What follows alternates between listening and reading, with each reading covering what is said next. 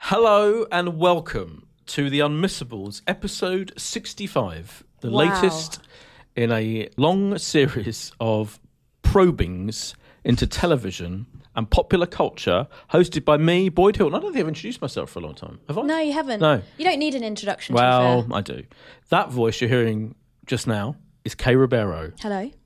And in an exciting development, John Harris, for it is he, aka John Dan, aka our producer, guru, editor, technician, Friend, you always forget that one. podcast correspondent, friend, is here taking the place as if her place could be taken of Steph Seelan, who outrageously is away this week. Welcome, John. Welcome me. Her, her place cannot be taken. I'm. I'll, Well- I'll try my best. Yeah. She's she's going to be like furious. But can I just say something about Steph's holiday? She's having a good time. Her husband Liam's already sent me a little video of her reclining in the garden in her swimming pool. Yes, she's paid too much a bower. She's got a swimming pool and she was reclining listening to a podcast. She's got a swimming pool. Mm. Like a Well, not just like a inflatable one. blow up inflatable one. Yeah, no, it's a Oh. paddling pool, but it's, it's big. To be fair, it's really big, and she looks so happy. I was going to say, you don't get swimming pools in Luton. Is that, isn't that where she lives? Yeah, you can. I'm sure Yeah. Wow. they have water there. So, um, in order to um, deal with the absence of Steph, uh, we are, we've got a little special format change this week. Instead of the usual question time, we're going to do a spoiler special discussion of the last ever episode of The Bridge, which went out on BBC Two last Friday. And we feel we've given you a few days to um, digest it, watch it. If you're a Bridge fan, if you haven't watched it, then we'll tell you at the end of the podcast when to stop listening Yeah, and come back later. we don't want to spoil it for because anyone. we don't because we will be talking about what happens in it. Yeah. So that's a bonus. Before then, the meaty subjects which we're going to look at are big new Sky Atlantic slash HBO slash Now TV crime drama series Sharp Objects, based on the book by Gillian. Yes, that's how Is you that how you pronounce say it? It's her not name. Gillian? Gillian Flynn of Gone Girl fame. Gone Girl Gillian. How do you say the chocolate shells? While we're at it, similar chocolate sounding. shells? Yeah. Gullion. How, how do you say it? Gullion. Gullion. Are you sure? Mm-hmm. Well, it's French, aren't they? Belgian. Belgian. Gullion. Yeah. Oh, oh. John Dan knows. Anything Right. French. Oh, I don't know if that's correct. You you asked Gullion. It how do doesn't I sound say right. it? Yeah. It's Gullion. Well, I didn't want Well, to how say. would you say it? Gullion. Julien. Gullion Oh yeah. It's, Gullion? it's sounds that. better like that, right? And you got to do gu- Gullion. In further foreign language news, we're also looking at Dicta 3. Is that how you say it? Dicta. you make everything sound German. Um, I know. It's actually not German either. It's um, it's Scandinavian. It's a sca- it's the third series of the Scandinavian crime drama Dicta. She's a reporter, no less. And it's on the More 4 channel. And it's part of the Water Presents strand, which we mentioned last week. We did a We Water- love it's- Walter Presents. that Water Presents should love us. And finally, a I would say highly anticipated new six-part drama series, Picnic at Hanging Rock, which tells the same story. It's based on an Australian novel that came out in I think the seventies or late sixties, and the original film Picnic at Hanging Rock. Have you seen it, John? No, I haven't. By Peter Weir, the director Peter Weir, is an absolute all-time classic. Kay, you look at me like I'm mad, but I'm not. Um, it's generally regarded as, I would say, one of the best Australian films of all time. 'cause I it's mean, very how Australian. many are there? Tons. There are loads of Australian films, but it's up there in a lot of people's favourite films of all time. Hmm. Peanut Hanging Rock. Interesting. So we'll be looking at that, and it stars that one from Game of Thrones, Na- uh, Dormer, Natalie Dormer. Natalie Dormer. Before all that, though, as is tradition, we're going to hold forth. We're going to freewheel it about stuff we've been enjoying in our cultural worlds this week. Usually, we start with Ceylon, and usually it's basically a litany of Netflix based true crime things that she's watched. So I'm wondering if John is going to stick with that or if he's got his own mind. He wants to tell us stuff that he likes. I'm equally as cliched, but not in the same way as Steph. And I'm actually a big fan of the kind of murdery stuff. Yeah. Yeah. You love the true crime. But I thought, seeing as as you said earlier, I am the podcast correspondent. Yes. I thought I'd bring three podcasts. Oh, Oh, I, Excellent. do you know what I have to say? Yeah, we're getting Obviously, our I pens miss out. Steph, but I do love these podcast recommendations from John Dan. Get your pen and paper ready. Right, I've pens just pointed. Right, go on. Caliphate. Have you heard about this? Ooh, yeah, i I've- have. Heard of it. Yeah, It- but I haven't listened to it. It's believe the hype, honestly. it Really? is. So I had actually I hadn't listened to any of it until uh, Monday, and between then and now I've caught up because it, you just have to listen to it all. And it's it's great because um, one of the great things about podcasts is each episode is as long as it is good. So some of them will be 25 minutes, some of them will be 40 minutes. It, it's not like a strict. Sorry, this this is not a hint to you guys. No, by the way. I was just, Yeah, I was so- just wondering because I was Okay, thinking, we're oh, I stopping think about eh, that's that's ten more minutes. Give it. that's John's hint. We're Yeah. gonna No, it wrap it up in wasn't. no, five. it's your you're the one. Um, you're, you're the wrap up queen. So, uh, New York Times journalist uh, Rukmini Kalimachi reports on Islamic State. The first six episodes, I believe, are mostly are dedicated to an interview where a Canadian ISIS defector speaks to Rukmini and her producer all about his time there, and it's really interesting because it gives you not not empathy or like an understanding, but it kind of gives you a perspective of it that makes you go, I can see what they saw Yeah. rather than where Mm. whereas it's really difficult to kind of understand sometimes where these people are coming from to think that going to the middle east to fight for isis seems like a logical decision for them and it really gives you an interesting insight into that kind of mindset and how that happens on the internet and stuff and it's just so it's so well produced it's so well reported and then even after so after that point it kind of stops focusing really specifically on his story but um it the the level of journalism on it is just it's just unfathomable Wait, did you say the guy, the ISIS defector, is named? uh, Can't they give, be right. they give him a name which is kind Pseudonym. of his uh, online name Right, okay. but it's not his That's real Mm. name Is, is the level of journalism greater even than when we're writing about like Victoria Beckham or something? Every week. it is it's it's Is it, it up there? it almost reached the heady heights Okay. of heat magazine Okay. yeah Don't take the piss. sorry sorry Not you. I'm talking to Boyd. Don't worry. um, Um, what? yeah. How can we get this? iTunes. It's, uh, it's on all the Wherever you get your podcasting podcasts. services. Right. It is And phenomenal. six episodes. um, no, I think there's ten already. Oh We need to catch up. wow. But it, honestly, you'll. It's, sometimes I worry that when you know there's one with a big, it's like oh many episodes, like I don't know, sixty-five. Uh, it seems like a big commitment for the listener, but honestly, uh, the, you'll, Yeah. you'll start and you you'll struggle to stop. It's, Can I just it's say, John Dan, brilliant. I do appreciate all the support you give us as our, our producer. Constant encouragement. I mean, if you're listening, I would just you know, I wouldn't go f- too far back into the archives. there was someone, wasn't there? There was someone a while back who started from the beginning. Yeah. Crazy. Yeah, that is dedication. crazy talk. That was a super pog, and we need to Yeah. remember the name of that person. So that podcast is called Caliphate. Is that right? Yes. C A L I P H A T E. Yes. Secondly, on a similar kind, well, it's an investigative journalism podcast. Uh, this one's called The Gateway, which is by Gizmodo, and it Gizmodo. it Jennings Brown investigates a controversial internet spiritual guru called Teal Swan. So This sounds right up your street, Yeah, that boys. sounds- so, great. so she does videos on YouTube that are kind of in the self-help style with kind of Ooh. waves in the background and her talking in quite a, you know, calming, reassuring voice. But um, she has been accused of promoting suicide and running a cult. Mm. oh my god. Uh, she has a process called the completion process, and Jennings Brown is lucky enough to go and visit the retreats that she organises and get a real insight into what Wait, does her this- process is. Is this undercover? This woman does it, or is she invited by this woman? Uh, To... Jennings, Brown Jennings is a man. I think. oh, apologies. Such a Uh, common name.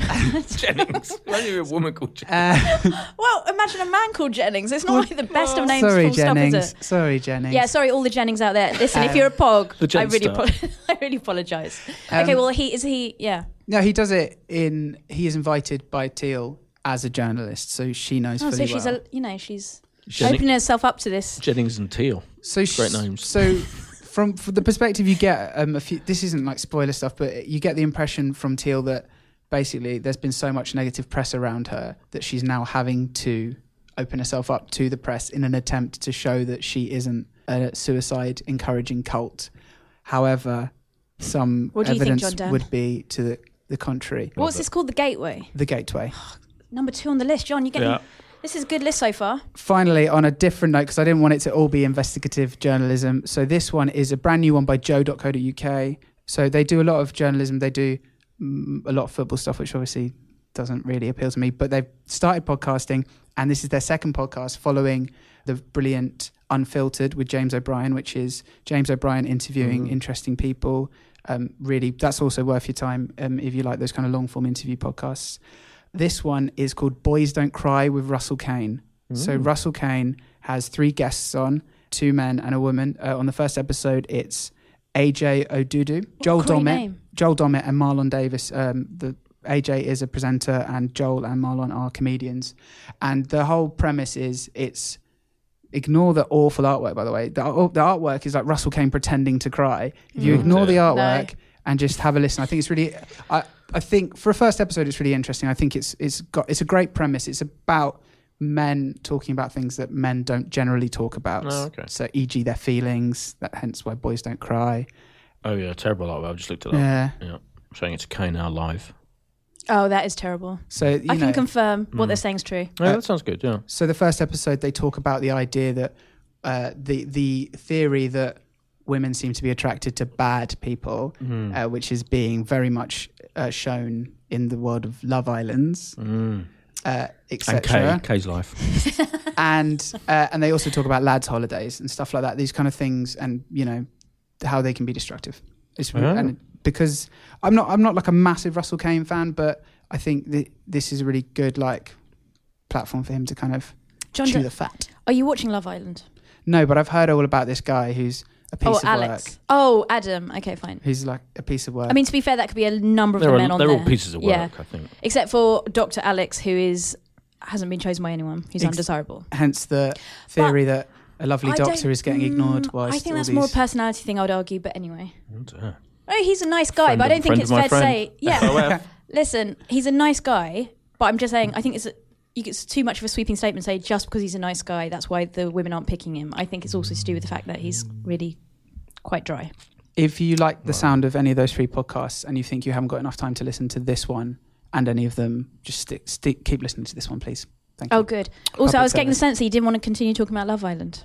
Oh, we can talk. I mean, but I mean, you will be talking to two people who Don't watch have it. a vague idea Mm. of the concept. Yeah. Fair good enough. point. Well Fair made. yeah.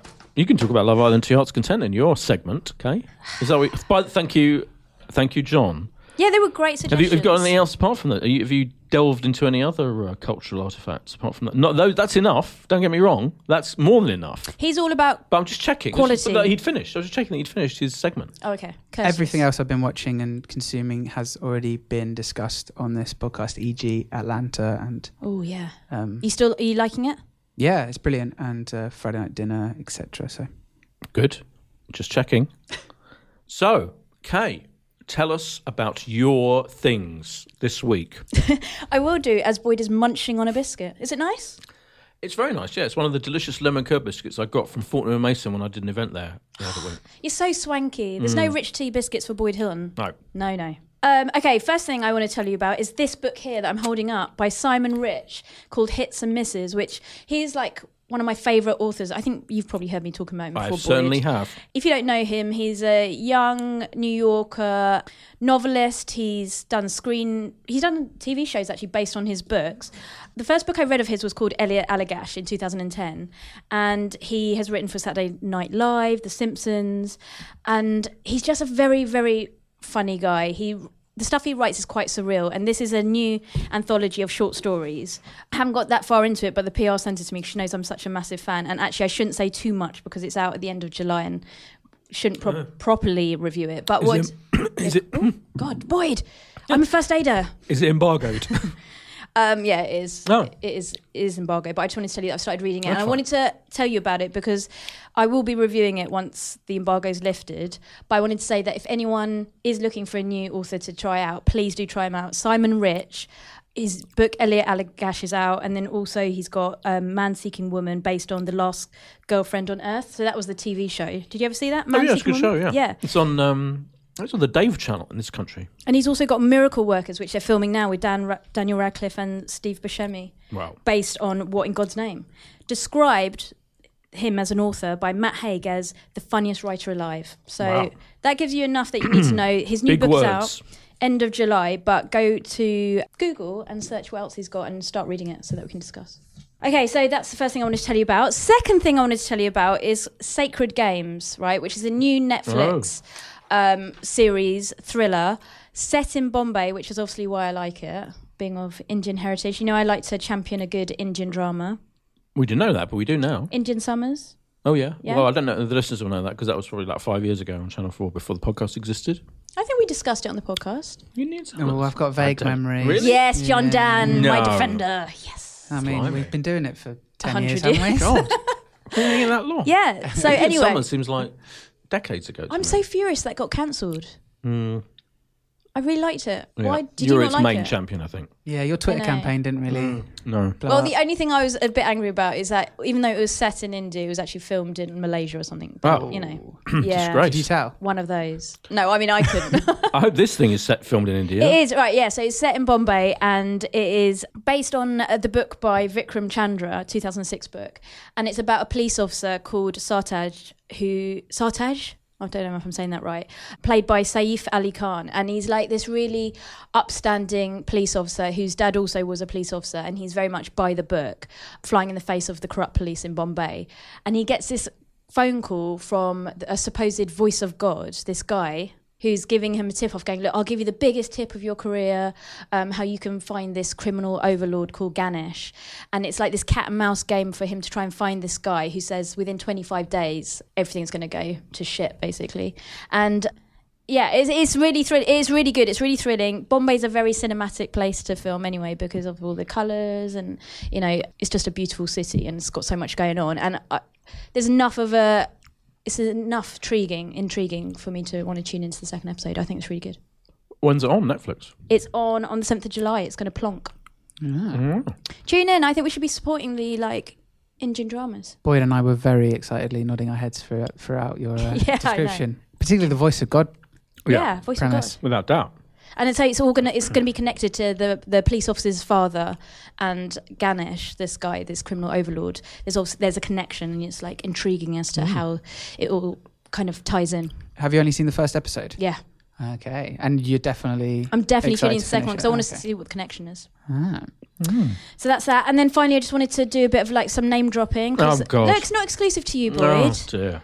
I How want to get a bit indulgent. bongtastic. I went to um, the set visit of A League of Their Own last week. John, Dan, Oh. did you watch it? No, for my sins. What? I've heard it's. Well, you guys It's all an Oh, love excellent, it. excellent. It's one um, of the few sport shows that panel you show. all three absolutely adore. We all love it, and as you know, J- well, you might not know, Jack Whitehall has left. Yes, Ramesh. Our friend, the unmissable podcast friend, Ramesh, is. Kay's, the love You're of sta- Kay's I life. mean, you're starting to look. I Is he? Oh, oh you again? You all right? No. First of all, he's not. There's nothing untoward going on, No, as no, I I'm pointed saying out there last is. week. I said, you know, he's a very good interviewer, interviewee, and interviewer actually. And no, he hasn't got an injunction out against me. But they were all there: James Corden, um, Freddie Flintoff, Jamie Redknapp, and Romesh was there. And they, because the the success of the show is based on their dynamics and the chemistry, right? And so with Jack leaving, everyone was wondering, look, will this work? But I'm here to say that actually the chemistry is just fine with Romesh. They were getting on famously, filming the next series, and also they've just done the road trip. Who do you think is more busy, James Corden or Ramesh Ranganathan? I think Romesh is. He's so busy this year. What do you think, Boydo? It's a tough call. It's a tough call, yeah. Uh, I mean, Corden does four shows every week, Mm. plus League of Their Own, which is filming at the moment in this country, as you've confirmed because you went to see him. Confirmed. I saw it with my eyes. Um, and he also managed to fit film appearances in like Ocean's Eight. But then Ramesh Ranganathan, as you know, because you are his his correspondent Yep. on Earth, has what four, three, four, five? Oh God, I think it's like Shows more. coming up? Yeah. ten. Well, he's got the thing on Showtime. he's on got Showtime. loads. Just another immigrant. Thing on Yes. BBC Two. Thing on Dave. Yep. He's got the Judge Romesh, Misadventures Thing of on Romesh Channel four. Ranganathan.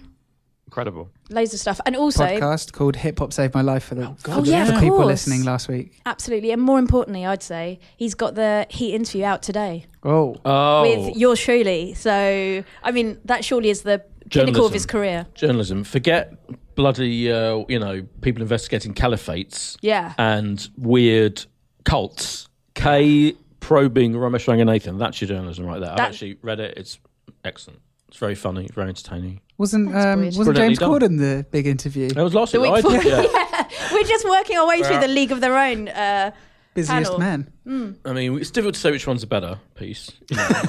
but I can. It's mine. anyway, Boydo, bold. Oh, thanks. what, what have you been watching? Very, I, very brief. Well, this I thought I'd mention um, a show that went out last Thursday after the frankly tedious England game on Ah. television, which which um, England didn't need to win. It was fine. They've got through to the next round. In fact, they're playing tonight. If you're listening to this on Tuesday when the podcast comes out, if you're listening to it any other time, then you'll have known what happens when England play. that Thursday Colombia. game was boring. It was boring, but afterwards they had this experiment, this television experiment, in which uh, Good Evening Britain Okay. Which you weren't watching, I know, because you were distracted by that Love Island BS on Yeah. ITV2.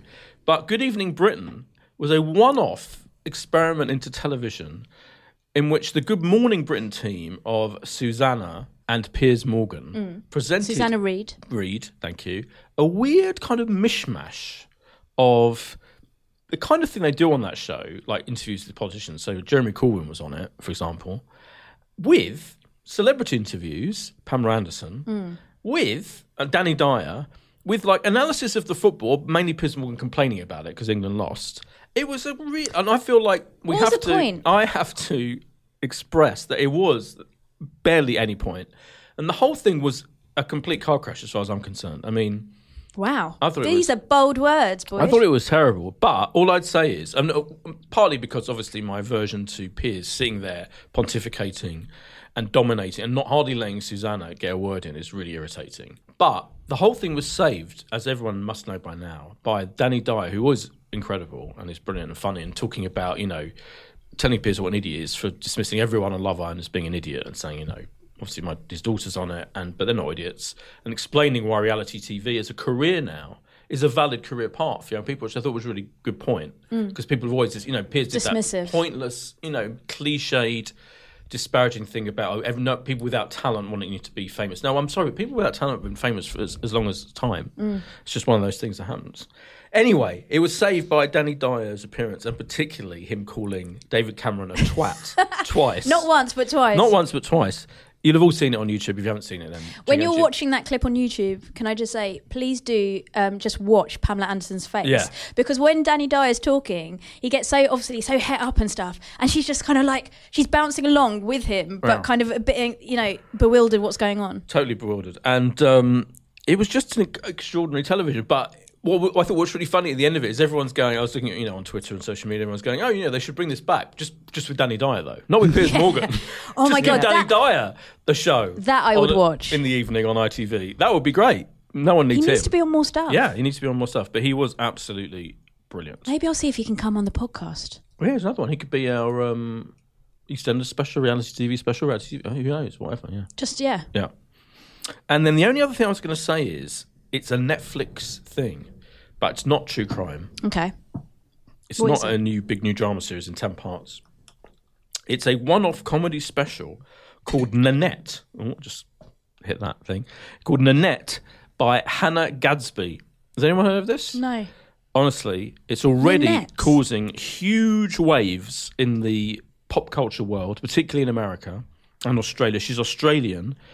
She's an Australian stand up who you might recognise. Do you remember it was an Australian show called Please Like Me that I repeatedly reviewed in Heat magazine, if you're a reader of that very tome. And I can't remember whether we did it on this show. It might have been before, again, before our time, but it's all a blur. It was a really funny Australian, like half hour comedy. It's on Amazon Prime if you want to see it. It's still there. Please Like Me. And she played this kind of very weird outsidery character in it. She was brilliant, but she's a stand up. But what this show is, it's you- one of the most incredible hours of stand up comedy you'll ever see. She's Australian. She's um, uh, at one point she talks about how um, she had to leave where she, Tasmania, where she comes from, because she's a lesbian, and in that place in Tasmania, being gay was illegal until get this, 1997. What? Yes. Think about that for a minute. Now, this is just one. So she, the first half of it, I would say, is a fairly kind of standard stand up. You know, she's talking about stuff she's endured in life in a very funny way. She's really funny. She's How old is brilliantly she? funny. Roughly. Is she in her 40s, thirties? I would say, okay. maybe. Um, it's brilliantly funny, and she's fairly, you know, she's a really accomplished, hilarious, very clever stand-up. Then the second, then she kind of suddenly does a, a switch, and she literally says to the audience, "I'm paraphrasing." You know, I'm doing all this material. It's my normal self-deprecating thing, but it's material in which I make fun of myself, and you know. But actually, the truth is that when you're being self-deprecating and you're a marginal member of society, that's not going to work for me anymore because it's I'm taking my power away from, my, from myself. And she s- basically has this kind of incredible It's like switch. confessional, Yeah. like where and then the the second half of it is much more serious and but not al- always laced with humor but kind of talking about in a, in a kind of um revelatory way the, the impact that the things she's had to endure as like a, a, a lesbian, a gay woman growing up in her in her world, and what she's endured as a woman, and how what women endure of objectification. It's a whole thing. Honestly, it's difficult to explain. You have to see it, but it's so bold. What's and sorry? Different. What's the comedian's name? Hannah Gadsby? Then why is it called Nanette? Oh, you'll see. Oh, okay. Um, and um, it's a, one of the most unique things out there. So yeah, and already like you know people like in America, the New Yorker, and uh, are, are picking up on it, and everyone. It, it is the thing that you kind of have to see right now on Netflix. Boy, do you know what? And this is an absolute credit to you. I'm writing that on the list that I put John Dan's suggestions. on. I mean, it's going down. That's up there. it's going down That on is the up list. If Boyd's glowing review wasn't enough, um, I believe that won the Edinburgh Comedy Award alongside John Robbins' show last year. Did it? Really? I didn't Yes. know that. Oh my Wow. god, what an idiot! With all the facts, John. On with it. all the facts. Totally on it. There you go. Now I think it is time for the meat. oh no, no, no, No, it's not.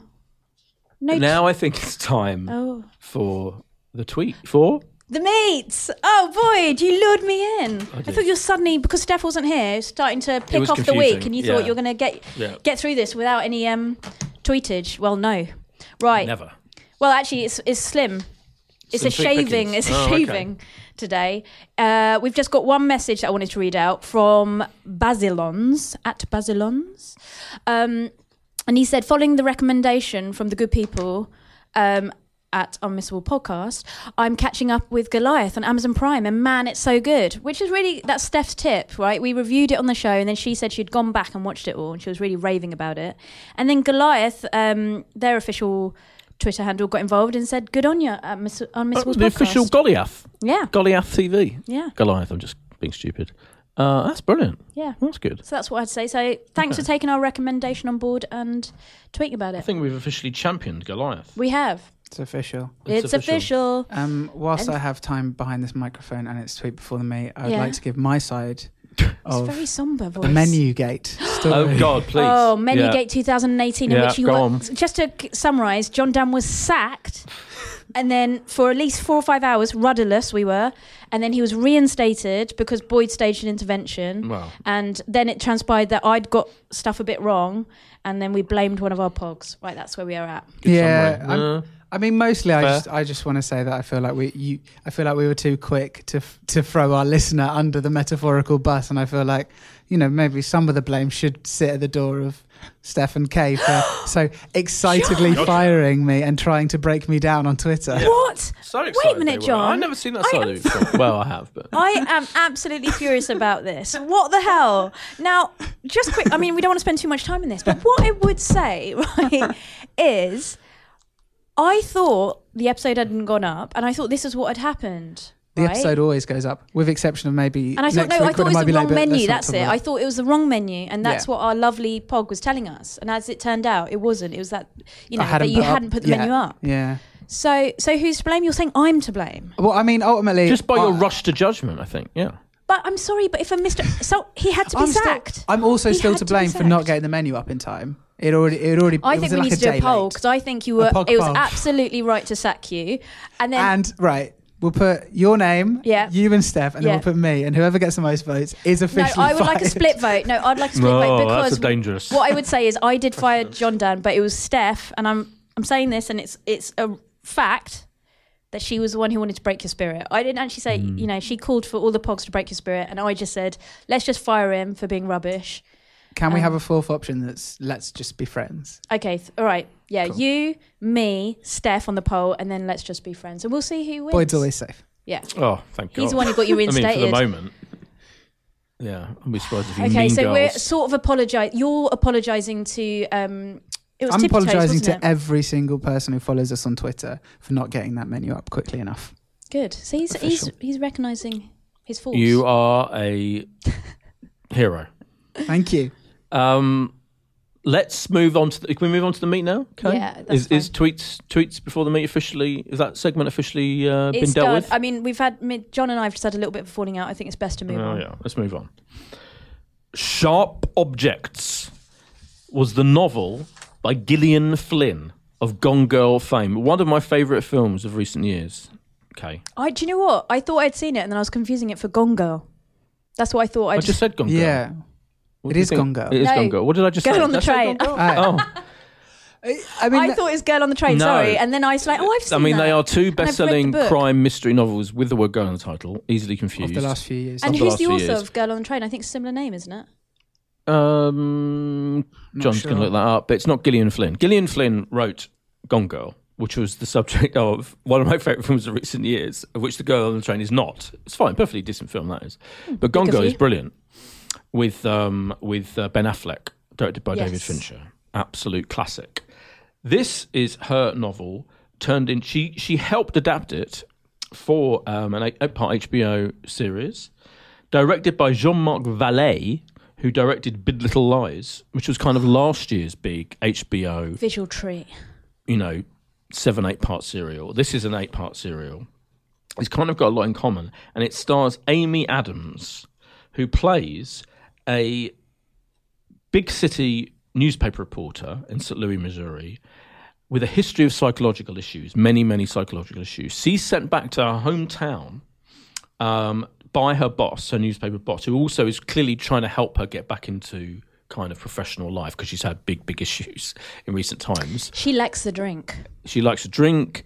There will be flashbacks to her, not to spoil it, in in traumatic times and how she dealt with that. I think that, I've seen seven episodes, by the way, so I'm wow. trying to remember. Yeah, so I'm trying to remember Oh, wow. not to reveal too I'm much. so jealous. Yeah. For the record, I've only done one. Fair enough. Yeah, me too. Fair enough. That's what a normal people person would do.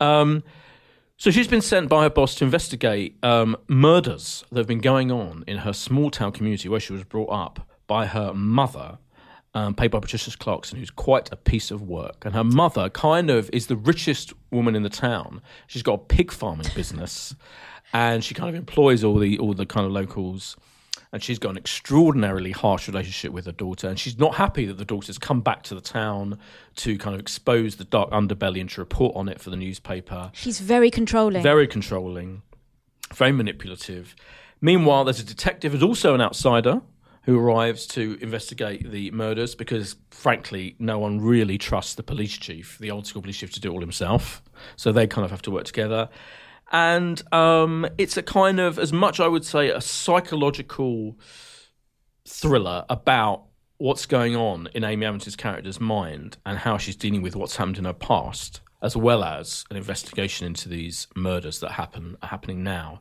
in this small town in Missouri. Kay Ribeiro, what do you reckon? I absolutely bloody love this. I think it's fantastic. It's one of the best things I've seen this year, I think.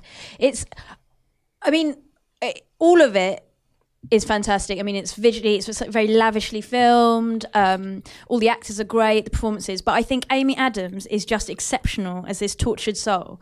And she gives such a densely layered performance that I just think she's one of these characters, a bit like Sega from The Bridge, where you could just watch her for like 10 series. You probably wouldn't get to the, the bottom of what's motivating her, what's gone on in her past to make her how she is because obviously so much traumatic stuff has happened to her but i just think it's it's brilliant and i think everyone's going to be talking about it I loved it John, you will be talking about it now, I hope. Otherwise, it would be weird That would for be the awkward. podcast. living up to silent john Do May. you agree? Yes, uh, I think it's going to be an agreement all around somehow. Um, uh, yeah, what what Kay said. uh, One of the problems is when you agree with someone, you worry that you're just going to start regurgitating the exact same stuff. But yeah, w- exactly what Kay said about um, the kind of the way it's like. It is in, in a weird way reminiscent of Big Little Lies in the way that it's filmed. It's much more uh, adult, if you if you could say so. I s- I would say than Big Little Mm. Lies. But in terms of the way that it's fi- filmed, that it's nothing spectacular is happening, but the way it's filmed, you just it feels quite cinematic and big. And um, in the first episode, stuff happens. uh, Don't get me wrong, but not a lot. Yet somehow, like the incredible performance from Amy Adams and just the little teasers and bits of information that they give you is just enough to make you really care about the characters and want to find out what's happening. Um, it's it's it's an amazing like first episode to tr- just get you hooked and care about characters and make you want to keep watching them by not doing a lot. it's a which- s- it's a setup episode, isn't it? It's Yeah. Mm. like, but there's just so many hints at like this dark past that you know her mother. Why is she, you know, why is she so Horrible. angry? Yeah, angry and Yeah. like nasty to this daughter. Um, wh- what's brought about this drinking? Like, and obviously this glimpses into her past, but also there's this half sister called Amma. played by Eliza Scanlon, who's also very intriguing. She's there's something not quite right about her as well, Oh, God, yeah. and uh, it's, it's Damaged. everyone's very damaged. in this. Everyone's damaged. Damaged goods. Everyone's drinking. This is what again. Yeah. So I so to to say again, I've watched seven out of the eight episodes. Show off. I'm showing off. Just because I'm obsessed with it, and annoyingly, I'm so stupid because I knew that they're not obviously the last episode, which They won't show includes you, the will they? reveal of, of what. Yeah, they won't give me that, so I'm gonna have to wait about ten weeks now because this starts next Monday Tactical to error. find out what the hell. Or I could just read the book. I haven't read the book, by the way. Um, but I think so. This goes. I, I'm looking at this. as- I, I agree. I think it is. It's more. It's darker. I mean, I know people say the word dark all the time. It's literally darker, isn't it? The Big Yeah. Little Lies was sunny and Californian, and kind of quite funny, even though it's dealing with big issues like abuse, you know, spousal abuse. Remember and um, Yeah. all of that. It was quite. It was a lot of wry, funny stuff about like almost social satire of these posh women. Remember? Yeah, yeah. yeah. You're looking at me like you don't agree. No, that I it's thought you funny. said no. he- I mean, it wasn't like a lol fest, but yeah, I but see what you mean. it was a wryly- satire. Yeah, It was Riley amusing a lot of it, as well as being, you know, and, and the way. So, but I think the John Mike Valley thing, he actually directed that series. As you were saying, it's this structure, this flashback structure is so clever where he's constantly showing tiny little glimpses, sometimes literally like a second of something that happened years ago or something happened in the past somehow. to- In, in mainly to Amy, Am- Amy, mainly with Amy Adams's character, um, and these glimpses carry all the way through. You get to see more and more of what's happened to her in the past and these little moments, and he did that all the way through in Big Little Lies as well. In fact, Big Little Lies had flashes forward and flashes backwards, Yeah. but he does it so well. And I, you know, I think he's absolute master of the material. But equally, um, Amy Adams is incredible, and the, that relationship between Amy Adams and Patricia Clarkson, the mother-daughter thing, is one of the most. the- It's again, it's so entertaining because it's so ridiculous how horrible the mother is to the daughter, and by the way, it gets worse. Oh, Like, really? it gets even. What it, it carries What is on. her problem? Relentless. Well, you do find out. I mean, I've reached episode seven, and you kind of pretty much find out what what the psychological reasons for that is. really. Yeah, you do. Yeah. There's anything That one's with spoiler. Amy Adams. There's just like a rawness about. Oh my it. god, she's totally damaged. But what's brilliant is is that um, she's also incredibly like she's harsh to people and very blunt, almost in a in a in a saga. Norn, Mm. as you were saying, almost it's few, almost some things in common, Mm. but somehow incredibly likable. Like you want to spend time with. I like her. I'm not sure. I can't remember how much there is in the first episode, but she gets she develops more of a friendship with the detective Yeah. So that kind of starts in the yeah, first the episode. two They- outsiders bond. Yeah. because they're both being regarded by the locals as like snobs, and you know people who shouldn't be poking their nose in. And their bond over that is brilliantly done as well. It is. I think it's up there. I think it's better than even better than Big Little Lies. Oh wow. Oh. And you've got Yeah, yeah, yeah. I agree. and we've already got, um, you know, this year Patrick Melrose, a very English scandal. I'm saying it's it's in that. It's up there. It could might even be. I don't know. It's definitely. It's just an incredible example of, as you say, cinematic television. It's brilliant. It's, five gripping. stars. It is gripping. It's a five stars from me. John Dan. I was going to say four and a half, and I feel guilty now. No, say four and a half. I say four and a half. Be you are bold. hard to please, John Dan. That's Shot- based on the first episode. Fair enough. Oh yeah. I mean, I've literally watched. Seven He's only hours giving of it four and a half Of because a it ma- wasn't a podcast. True. As I may have mentioned, I've watched seven hours of it. Um, it's starting next Monday on Sky Atlantic and Now TV, and it's such a big deal for them. They're doing that thing they do with Westworld and Game of Thrones, where they're showing it live as it goes out in America, two in the morning, simulcast, or if you want to stay up normal time, watch it at nine o'clock in the evening. Um, and it is phenomenal. Moving on to Dicta, crime reporter. We No? need to have some clarification of this. I want. I don't know how we can find Dicta, out. Dicta, Dicta. I'm just being silly, calling it pronounce, over-pronouncing it. She, Dixie. they say her Is it name. It's the Dixie? name of the main character, Dicta Svensson, Yeah. played by Ibn Hireli. Easy for you to say. Yeah, not really. Um, and they just kind of say, "Oh, hi, Dicta. All right, Dicta, Dicta. okay, we've Tuck, got- okay. Dicta. Oh, tug, tug, tug, Tuck. tug. Um, who wants to explain what the hell this is about? I'm going for K. Yeah. All right. Well, what I'll say is I haven't watched any of the previous series, so Well, we're all in Um, that boat. Yeah. Yeah. Oh, are we? Okay, fine. All right. So, um, Dicta, or Dicty as I'm calling her, has. Um, you get the impression, and listeners, if you've seen the past, you, I'm sure you'll. This is right, right?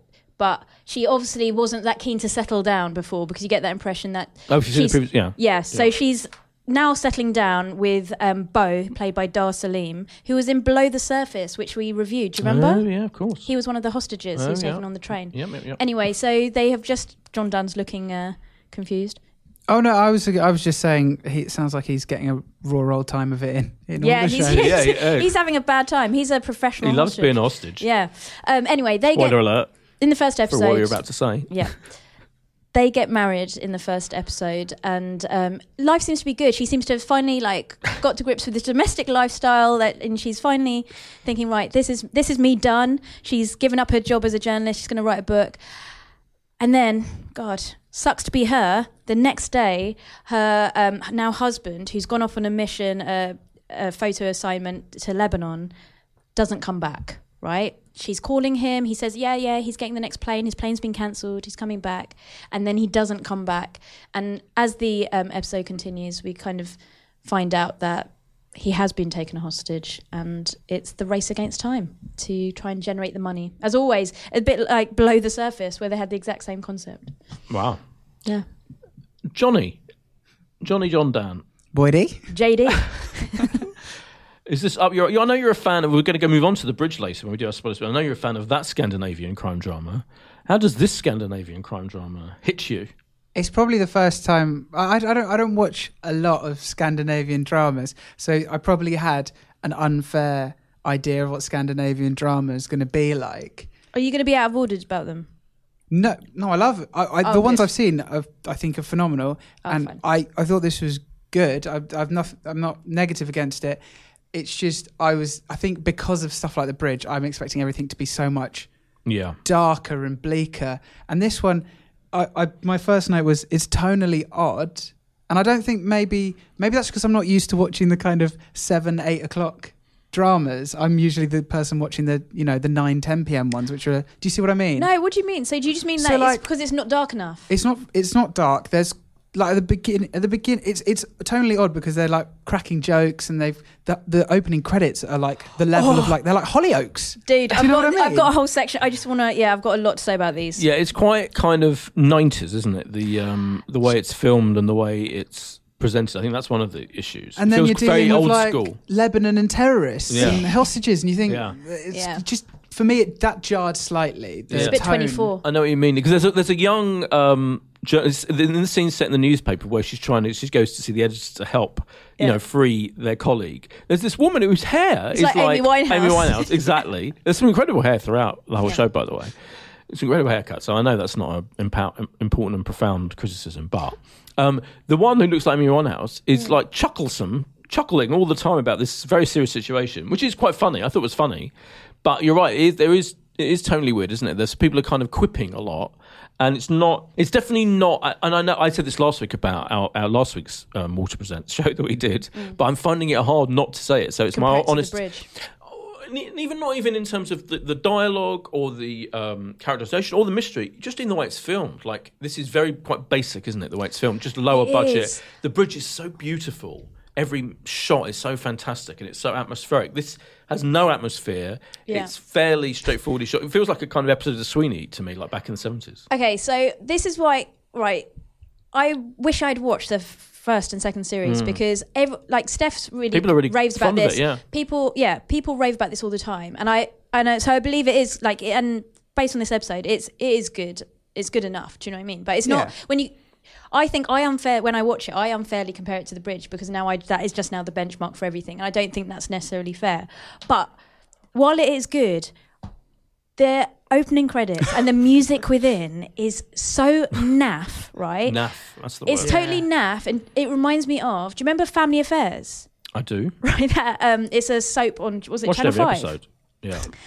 It I it didn't just know rem- it reminds me of that, and I think it really does it a disservice because Mm. it makes it seem naff, and I don't think it is. It's a good drama, but it's just not to the bridge standard. Interestingly, I did read that. Um, so it's shown here. It's showing here from next Friday on the More Four channel, and um, it's in five parts, and they're like five hour-long episodes. And interestingly, in Denmark, where it's shown, where it's made and shown, they show it in like little half-hour episodes. So it's quite. It is quite an interesting um, format. Yeah, but what's the Was reasoning that- behind the naff opening credits?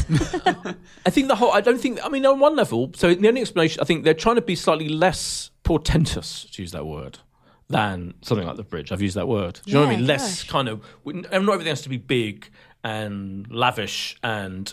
You know, every show has to be incredible, and not every, and so it feels like you know their ambition is is smaller, but still. But I think it diminishes its value by Sure. having such Okay. enough Fine. music. No, and I'm I, just- think I was it just is. I playing. think it's making it soapy when it's No, not. I agree. I I, just- actually think perhaps the reason they've put them in hour long episodes is so you don't think they're soapy. Yeah. No, Because if you Oh, completely. did It- see it half totally- hours, yes. you'd think, oh, I'm not sure. Yeah. Whereas an hour long feels. Yeah, without doubt. Prestige. Without doubt. That's why I mentioned Yeah. it.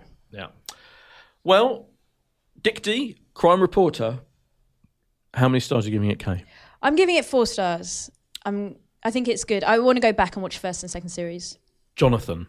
Uh, three and a half. Uh, and also, just to say, I, won- I wonder if Steph will say otherwise uh, on the, a future episode, but Well, if she can- you haven't seen previous series, I think by the time this episode's finished, you're actually pretty pretty up to, to to date with what each character is and their kind of relationships. So if you did for some reason just want to start here, I think it's not completely Oh, no. confusing Oh, to yeah. the new No, when I viewer. was referring to that, I was just saying because I was describing their relationship, and I thought for anyone who's actually watched it, yeah. you know, like Mm.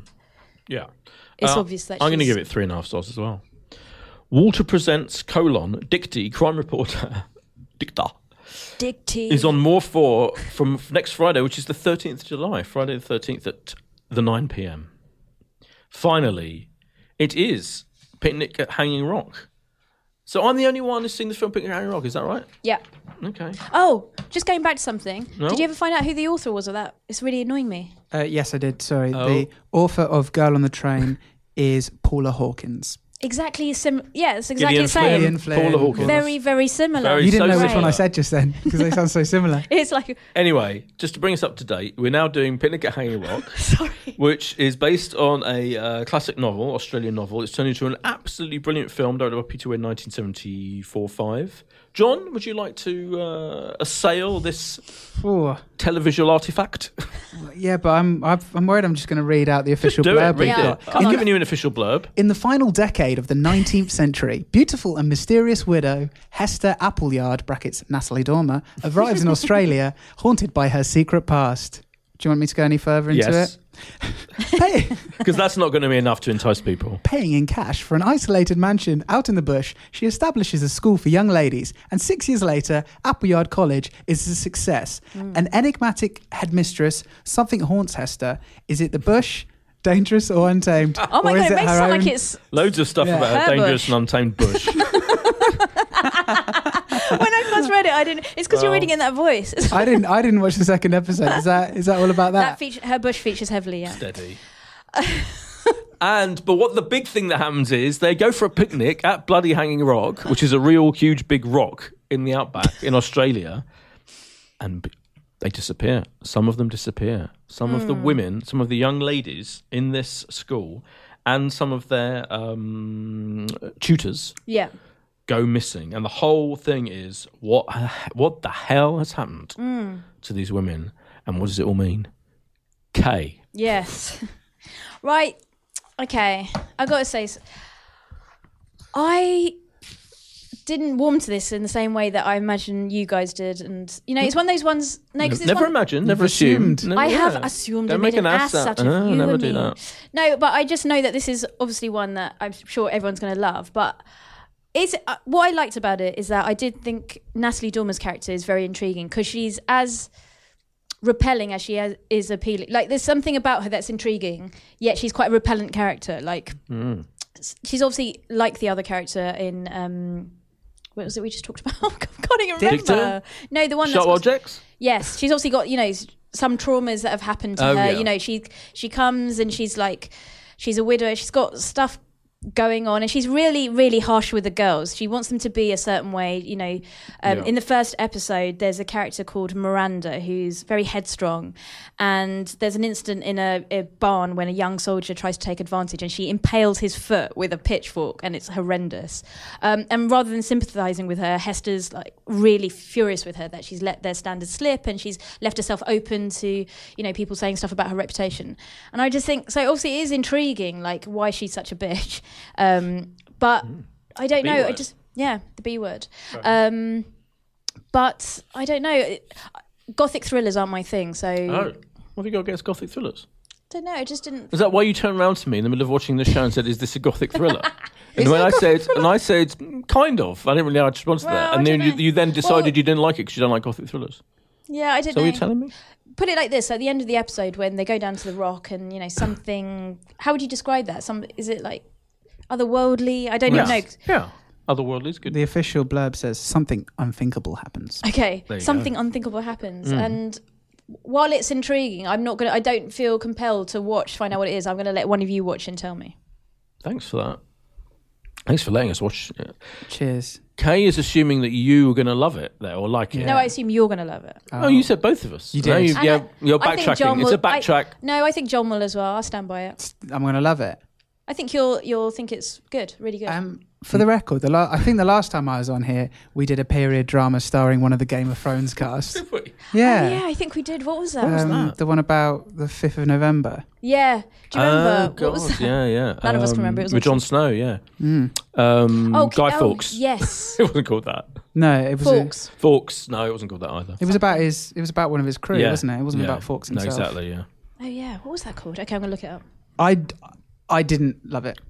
Yeah, John joining my bus. So what I did, I agree with you. I thought Natalie Dormer was great and intriguing. Um, I don't know if this is getting into spoiler territory, but she seems to have an internal monologue that's a Cockney. That Yes, did- that she did does. jar. That's right at the beginning. That was a in weird. the, in the voiceover. Slightly yeah. weird. Yeah. Anyone yeah, else? it's Yeah. a bit weird. Um, I um, there were some really interestingly filmed bits. So there was some like really um, Gunpowder. gunpowder. Gunpowder. Yes. Uh, See, Guy Fawkes. So the entire first sequence is mm, is broadly filmed behind Natalie Dormer, and it's all done in one take. There is some like quite shaky handycam stuff. There's a sequence that starts with the camera upside down. Oh yeah. Um, they use these bright pink title cards between sequences. I wasn't into that so much, um, but They have modern music as opposed to a normal period drama that would have. And I think some of those choices are really interesting. I don't know. If, I I would agree. I'm not sure about the pink title cards, but there was some of the, and I'm not even sure about the modern music, but some of the filming and um, kind of production choices were interesting. it's really hard to scrape the bar- barrel. some after production he- choice. Well, no. After you, I just want to say, tell the listener. After you, John used the word interesting, then his face literally did like a kind of I don't know what was described like a I don't know grimace. Yeah. Grimace. That's what it was. I love that everyone's getting As an if to insight to say John now. interesting in a bad way. Yeah. Um, but and I thought it was I didn't quite get it. At the end I wasn't sure what was happening and not in a as we were describing with um, Not in a sharp you're being objects. stupid way. Not in sharp objects where it was like, oh wow, that's really interesting. Um, I want to know why that weird thing's happening. I didn't think, oh, I want to know what's happening. I was thinking, I don't get it. And so I think it did actually jar with me as equally as it did UK. I John, I'm happy about this. We've made up now. don't like being mean about stuff though. It's not mean. Um, no, it's like you're there's going honest. to be a lot of people who the will young love cast, It. uh, the young cast, all of the cast were great actually, not just Natalie Dormer. I thought um, Don't- the- Samara Weaving plays uh, plays Irma, the sophisticated heiress. Madeline Madden plays the uh, whip smart Marion. Lily Sullivan plays rebellious Tomboy Miranda. They're all great. I agree. I did like Miranda. and Young Orphan Sarah played by Inez Kuro. I um I enjoyed it more than you two, okay. but it is weird. This is what I would say about it. And I've so I've watched episode two, so I've got slightly more of a um handle on it. Your face, Kate's face. Now I love describing the face. Kate says that you bother watching episode two. It's literally like written all over her face. Are you mad? Sorry. Um, but it is it does tonally, and I and I, I think I've said this before on this show on this podcast. Do we call it a show? I don't know. That when people say stuff is tonally all over the place, I find that quite an annoying criticism because that's fine if you want to be tonally all over the place. Sometimes it's okay. Yeah. In this, it is weird. So. As you say, the opening where the voiceover from Natty Dawn, when she does the bit with Cockney, she's clearly alluding to the fact that she's changed completely. She's pretending to be this demure widow to buy this big house to turn it into this girls' um, school, and she's got like all secrets from her past, or whatever. That two of the girls are unearthed, by the way, clearly in some hidden tin. There's a whole thing Oh, going yeah, on, this whole. and she punishes them for why I that. keep my Section on the secrets. So tin. there's that. Yeah, you got to keep it in a tin, in a little hidden tin. Um, there's that weird voiceover bit. And the, and the end of the first episode, there's the dream. We haven't mentioned the dream sequence in black and white, Oh yeah. which is extraordinary. That's right. at The, did, you get, did you get that? far, John's- John? John's blacked it Oh, out. I watched it. I, Didn't you I get did to the- watch the whole of The it. Do you bizarre dream remember when sequence she's, in as- black. she's asleep in bed and she's Yeah. just Yeah. yes, yes, yeah, yeah. yeah. yeah. Sorry, It's a dream sequence in black and white that is utterly preposterous. But I mean, it's a dream. It's fine. People's dreams are preposterous, but it's completely like out of nowhere, and you're like, oh my god, what's going on there? Right, it's a dream. It's in black and white. Fine. And you're right with all the. There's incredibly lush use of color in the Mm. scenes shot in the um, in the rural areas in the outback next to Hanging Rock itself. But it is all over the place a bit, and It's all to over the the point joint, where that's Nancy it. Dormer's being very, you know, I'm this horrible, nasty woman who's going to abuse these kids, basically, these poor girls. And um, the girls are very being very naturalistic, I thought. Um, but anyway, bottom line is, I could go on about it a lot. I, I do have issues with it. I think it's, and, and then I watched the second issue, and the second episode calms down a bit. So it's weird in a way that they've gone so full out, full out with all the different styles and looks visually and tonally and in the script in the first episode. And then episode two kind of settles down once you know that they've all got to find out what happened to these poor missing girls. But what the problem, two problems for me is one, we're reviewing it in the same week, so I enjoyed it, and I, you know, I am going to carry on watching it. I did carry on watching it, so you're laughing. I'm laughing at because me. you said "Oh, we'll find out what happens to those girls, and I was thinking, don't care. right, fine. But um, the two problems for me, which I have to admit, you know, it- are not the fault of the show, but are just this is how I feel right now. Is the film is absolutely effing brilliant still, and I watched a bit of it last night to double check. I was thinking, am I remembering this film? So I cranked it up, and it's so that the tone of the film is completely consistent, and it maintains this unbelievable feeling of dread and kind of overheated. This atmosphere is incredible. So clearly, what they've decided to do in this is, n- is not do that. Is do something different. That's that's admirable, but that's for me, it, it's it isn't as good as the film. And then B, in the same week as Sharp Objects, Yeah. which is so, as you said, so brilliantly directed and so relentlessly compelling. This does feel a bit more all over the place, but I'm still going to give it four stars. How I'm many stars? Are giving you three giving and it? a half. John Dan. Three for me, please. Picnic at Hanging Rock is on BBC Two next Wednesday, the 11th of July at 9:05 p.m. Interesting. No, no, Don't, Five? yeah, I mean, What's if you that tune five in at minutes nine about, o'clock, eh? You're gonna have to wait Making five a cup of minutes. tea. you're gonna have to wait five bloody minutes. But what I will say is, before we go on to our final um, spoiler special section about the bridge, is that it's a pretty good week for new drama, considering Yeah. we're, in, we're in the high of the summer. It's- You know, usually it shows you that TV now is an all-year Usually round. it's silly season, isn't it? silly Especially with season. football on. You've got Sharp Rogers, one of the one of the things of the year. Anyway, now we are going to listeners discuss the final episode ever of The Bridge that went out last Friday, including spoilers. Like we're going to talk about who did it and stuff, and what happens to all the people in it. And if you don't want to know that, if you haven't yet had a chance to watch it, watch it. Stop listening now. If you've stayed with us, I like your dramatic pause. well, you got to give. It's got to be user friendly. Imagine you're like ruffling through your pockets to get yeah, it. yeah. exactly. And I- imagine Yeah. this, you, this bit's helping it. knowing UK, you'd straight away Yeah. have just screamed the killer. So Yeah.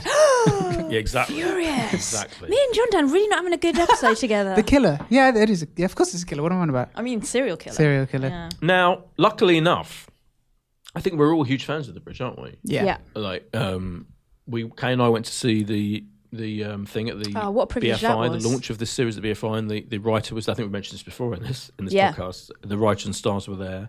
You, John, I know were were furious and jealous that we'd had a chance to see Yeah. this before you had. Live But I it. gave him a little um, we Toy got- car? Yeah, I gave him a toy car, the t- Saga's Sega's Oh, car. you gave him the toy- Sega's we were given toy- it, Sega's gifted toy it, and I car. re-gifted it to John. So I guess where to begin? I mean, first of all, in general, this is the last ever episode, as unless they revive in a few years' time, which I think is a distinct possibility. Do you think? Please. Yeah, I think so. I just think I don't think they should. I think they should just leave Well, it let's, now. the first spoiler fact is Okay. no one dies. No one of the major characters dies. So you, they could have killed her off. They could have Yeah. killed off um, Saga or Henrik. They both survive, and um, that ending is she just the ending. As far as she's concerned, is she it goes back to the bridge where it all started, and um, kind of she's been she had that, those sessions with her shrink, with the psychologist, Mm. and the psychologist kind of pointed out that maybe the reason she's become this detective, trying to solve these things and trying to help people that way, is because the guilt she feels about what happened to her sister.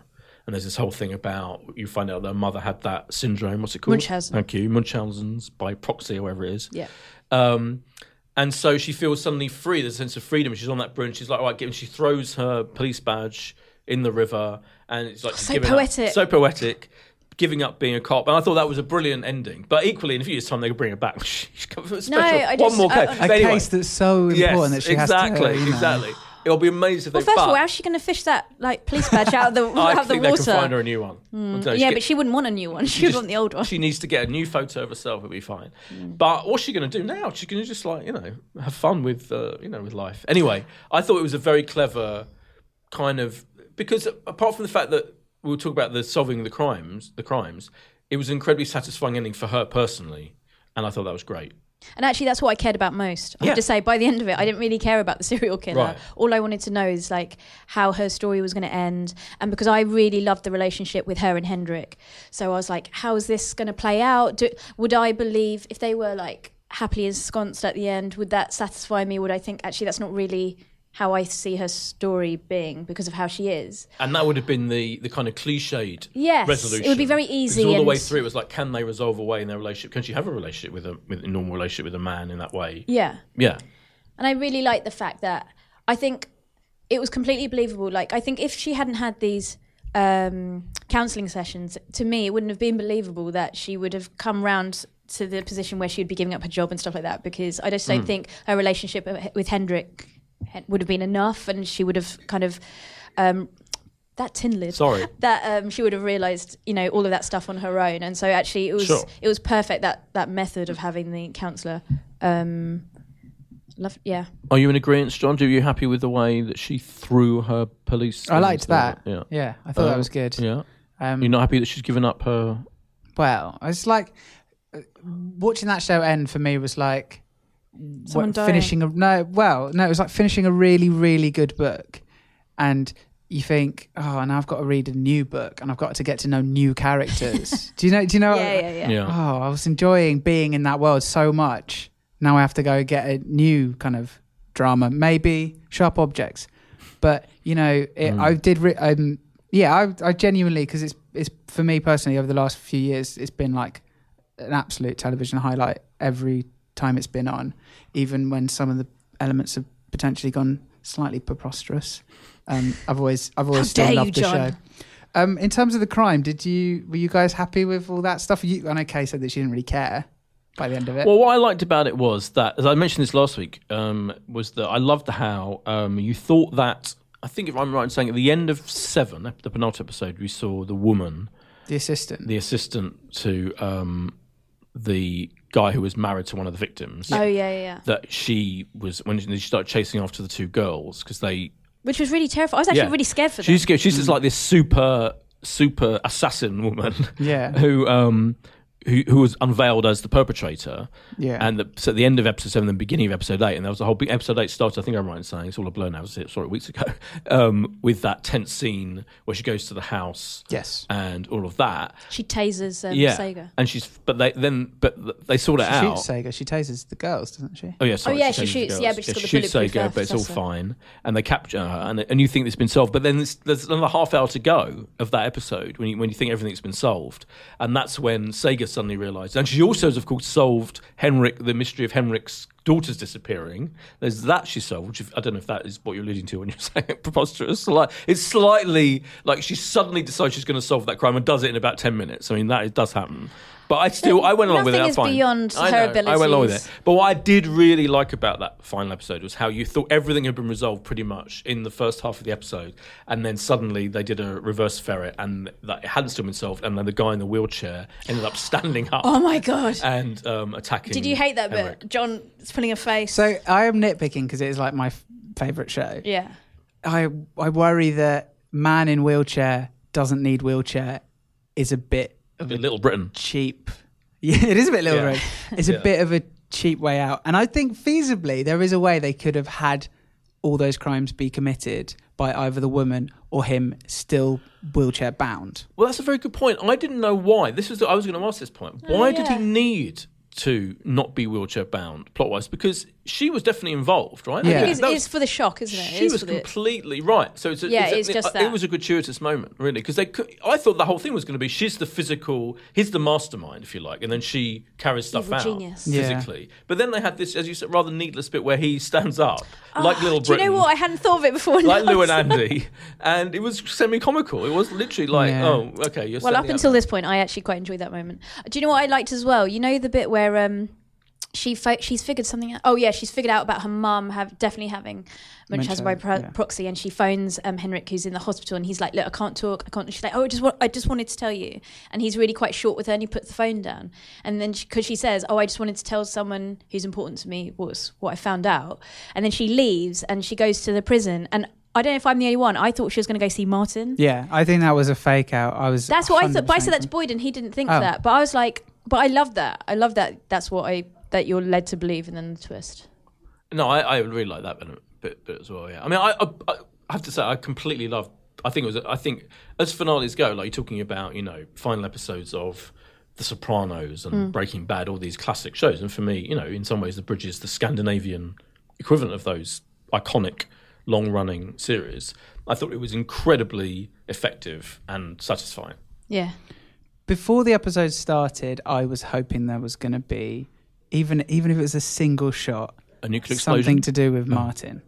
Uh, But in hindsight, now that the episode happened, I think if you put Martin in it, it suggests that the two ep- the two seasons with Henrik are Been less so Martin Yeah. was the the original Sorry, yeah. partner in series one and two. played by like a really really famous yeah, Scandinavian actor who grumpy- decided he didn't like it. he d- he had a he had artistic creative differences I with know. the, with the showrunners, yeah, and left. What a fool. yeah, yeah.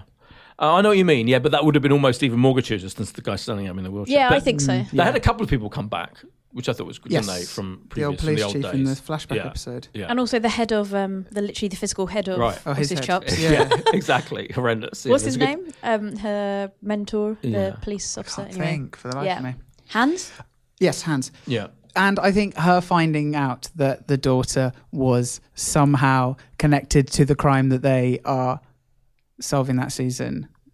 yes, big coincidence there. It was uh, oh tight, yes, I see. small world. Yes. Yeah, That's the only thing. no, I would completely. say. That's another thing. Yeah, is that I was like wa- trying to Oh, work out the yeah. way where it wasn't just incredible coincidence, but it was an incredible coincidence, wasn't Yeah. it? Yeah, that these two things were linked. Yeah, absolutely massive. Which is fine, you know. It's it's, it's a drama. Like, And I, I didn't feel. I have one more thing to say. Sorry, which you just reminded me of that whole strand, that this weird village where Yeah, it's like run by cult this village woman. thing, it was like yeah. cult, but they didn't really explain what that was, No. did they? Unless I missed something. I suddenly thought, have I missed where they explained? No, why? it was, it was just a way of explaining, like you know, where the- where his family had gone. I to, know, but suppose. what is Weird. this cult village? Like in the beginning, in the first few episodes, when they were setting up, you definitely like led to believe there was something quite Nefarious. yeah, Mm, nefarious or um, yeah, something not quite right about this. Well, and then you, you just like And the son, you know, the son of the woman, the Yeah. domestic abuse storyline. That didn't really.